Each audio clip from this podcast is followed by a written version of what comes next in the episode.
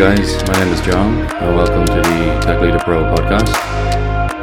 It is week 36 of 2023, Friday, the 8th of September.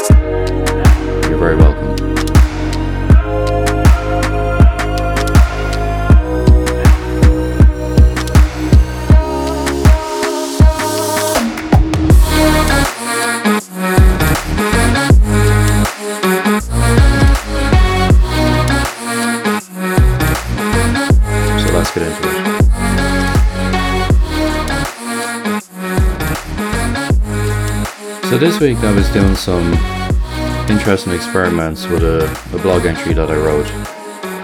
And I decided I would test cross posting this on X, aka Twitter, and Hacker News, and see what the results were like.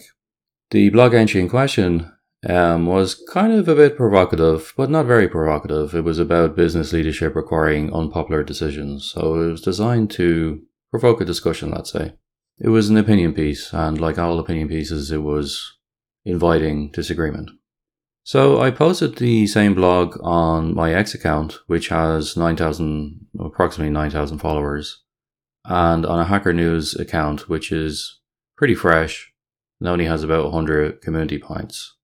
I haven't really been using Hacker News in years, to be frank, and my previous account there I don't even use anymore, so decided I'd give it a fresh start. So the results were on Hacker News, I got several insightful comments, I got some pushback, and I got plenty of traffic, even though my submission never hit the homepage of that website. Meanwhile, on X, I got no comments, two likes, and no traffic. And I mean literally none. I didn't get a single click through. And again, that's on an account that has, in theory, 9,000 followers. And to be honest with you guys, at this stage, I'm beginning to think that a lot of the people who are following me are no longer using X. They're basically orphaned accounts. So logic would now dictate that I should invest more of my time promoting my content on Hacker News instead of X. Out of sheer frustration this week, without ever expecting a reply, I made this post towards Elon Musk on X this week. Quote, Wow, my view counts on here have declined sharply again. The blue tick bounce did not last very long. What incentives have small content creators like me to continue to publish original content on here at Elon Musk when our numbers are plummeting? And I'll reference that link to that particular uh, post in my show notes for this episode as always. And of course, Elon didn't respond. He's a busy guy, I don't blame him, it's cool. But for context, uh, on that post, I received 35 views after 25 minutes from 9,000 followers, which is pretty bad. And I don't think that's sustainable, and the return on effort is, is basically too low. So when your platform is based off user generated content or UGC, a content creator like me is exactly the type of user you want. I am generating lots of content for you for free and populating your otherwise empty platform with stuff, basically 24 7. Not me personally 24 7, but people like me 24 7. There's a lot of us out there. You could consider us to be kind of like power users on a platform. We're there to publish, we're there to enrich the platform with content. Why are we doing this? Not because we're doing it for charity, we're doing this because we're trying to build an audience for ourselves. So you can say it's a symbiotic uh, relationship between the platform owner and the content creators. The platform owner wants content, the content creator wants to leverage the platform to grow an audience. Now, there's a lot of content creators like me are getting very frustrated like right now. We're still submitting our content. We're trying to engage with people. We're trying to get people to engage with us. We're trying to generate a buzz on the platform. We're trying to grow it. We want X to succeed so that we can succeed and we all succeed together. But it's frustrating. I think one of the worst product decisions that Twitter made was putting the view counts on posts. Now you can see exactly how badly each individual post is doing. It's just reinforcing that you're putting in this effort, but you're getting no reward. And I really believe at this stage that Elon needs to throw us small content creators a bone. Otherwise, we will start to fizzle out on X. That frustration has to lead somewhere, and it may lead to people leaving. And I'm pretty certain that it already has in, in many instances. People aren't just leaving X because of political reasons, because they don't like Elon's politics. I don't care about Elon's politics. Um, he's a grown man. He can have his own opinions. I have my own opinions. I agree with him on many things. I disagree with him on some things. But that's neither here nor there. I want, as a professional content creator, I want this to work. I want this relationship to work. And if I'm putting in all this effort in, including, you know, paying for my, my blue tick, which I don't care about the money, it's a small amount of money, but it shows a, a degree of commitment that I've subscribed, that I'm bought into this platform. I want this platform to succeed. But I'm not going to put in all that effort and get no reward. I think there's many other small content creators out there like me. To where it works if you're a large content creator, if you've got hundreds of thousands of followers, maybe millions, you don't have a problem. You're fine. But if you're like me, you're hovering around 1,000 to 10,000, maybe even up to 20,000 you know, you're just on that threshold where you don't really have a, a viable, self sustained community of followers. So you need to draw in new people. You need to grow. And the only way you can grow is to get visibility with people who don't currently follow you.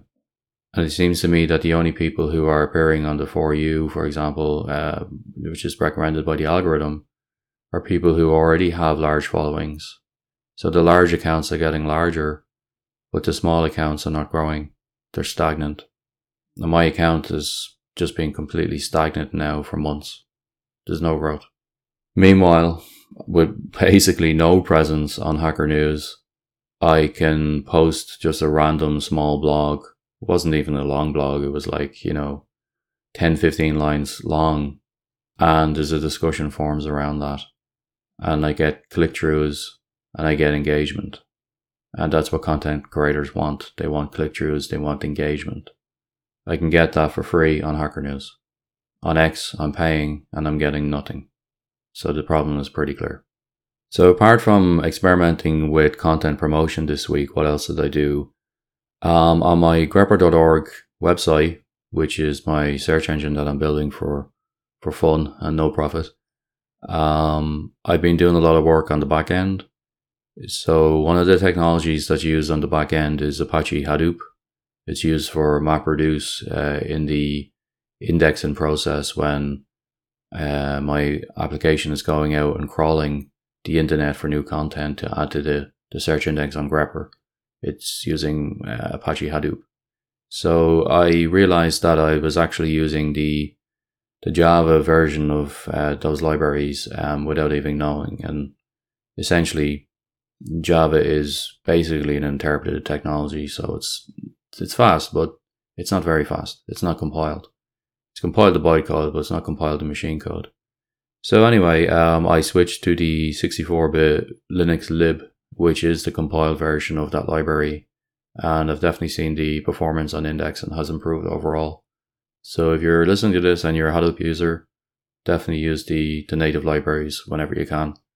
In terms of media that I'm enjoying, um, I started to read Diaspora by Greg Egan.